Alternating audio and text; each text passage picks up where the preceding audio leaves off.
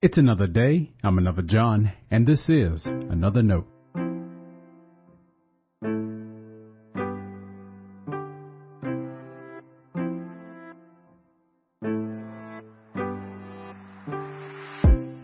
Today's edition of Another Note is titled, It Could Be Worse. Our scripture reference today is 2 Timothy chapter 3, verses 10 through 15. As always, may the Lord add a blessing to the reading and hearing of His holy word.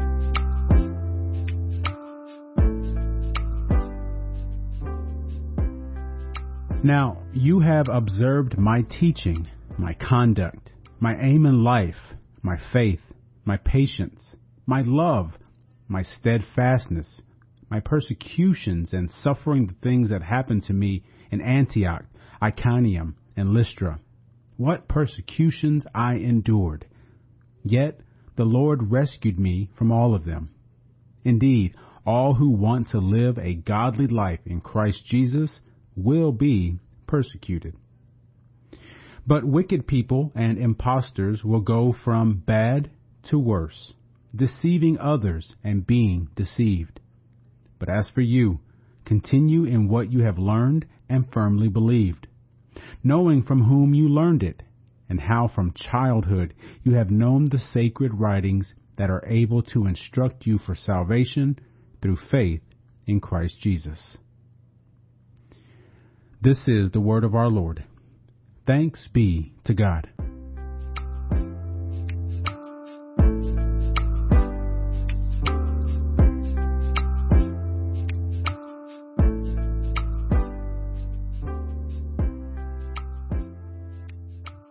I remember how strange a thought it seemed. For the life of me, I can't recall what we were talking about. In whatever conversation it was, someone told me there are worse things that can happen to you than dying. After all these years, I'm more comfortable with that idea. Being persecuted doesn't sound like much fun. According to the Apostle Paul, though, all who want to live a godly life in Christ Jesus will be persecuted. Wait, I haven't faced persecution. Has my time not come yet? Or do I really want to live a godly life? I'll consider the amount of persecution Paul faced inclined him to believe we all have to face it too. But as Paul sees it, there are worse things that can happen to you than being persecuted. Paul's logic says if you want to live godly, you're going to suffer. But wicked people and impostors will go from bad to worse. What's worse than persecution? Both deceiving others and being deceived yourself. The charge to the young pastor in 2 Timothy is to reflect on what he's seen in Paul's life. There have been trials God has brought him through.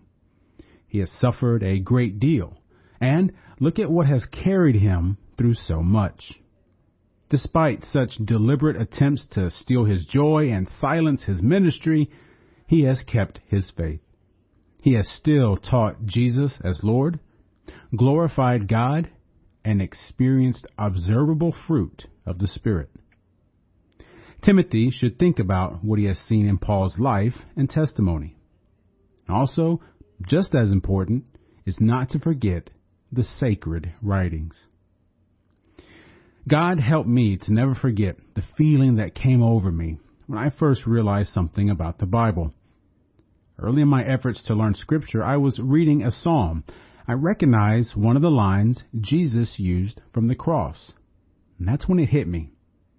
I'm reading the same words Jesus read himself. He took time to read, memorize, and reflect on the same writings I was looking at that day.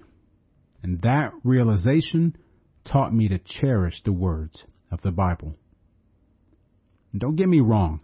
I'm not looking to sign up for persecution, but it does seem like letting go of how my life has been shaped by the beauty of God's Word and the Christian witness I have seen in so many people over the years would be worse. Stay blessed. Now, before you go, let me make sure you know I love you and you are a blessing to me. Thanks for listening to another note.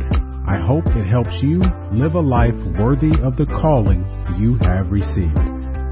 Let me know if I can pray with you and help us reach others by sharing today's devotional or leaving a review wherever you listen as a podcast. And finally, make sure to check out the website at anotherjohn.com. God be with you.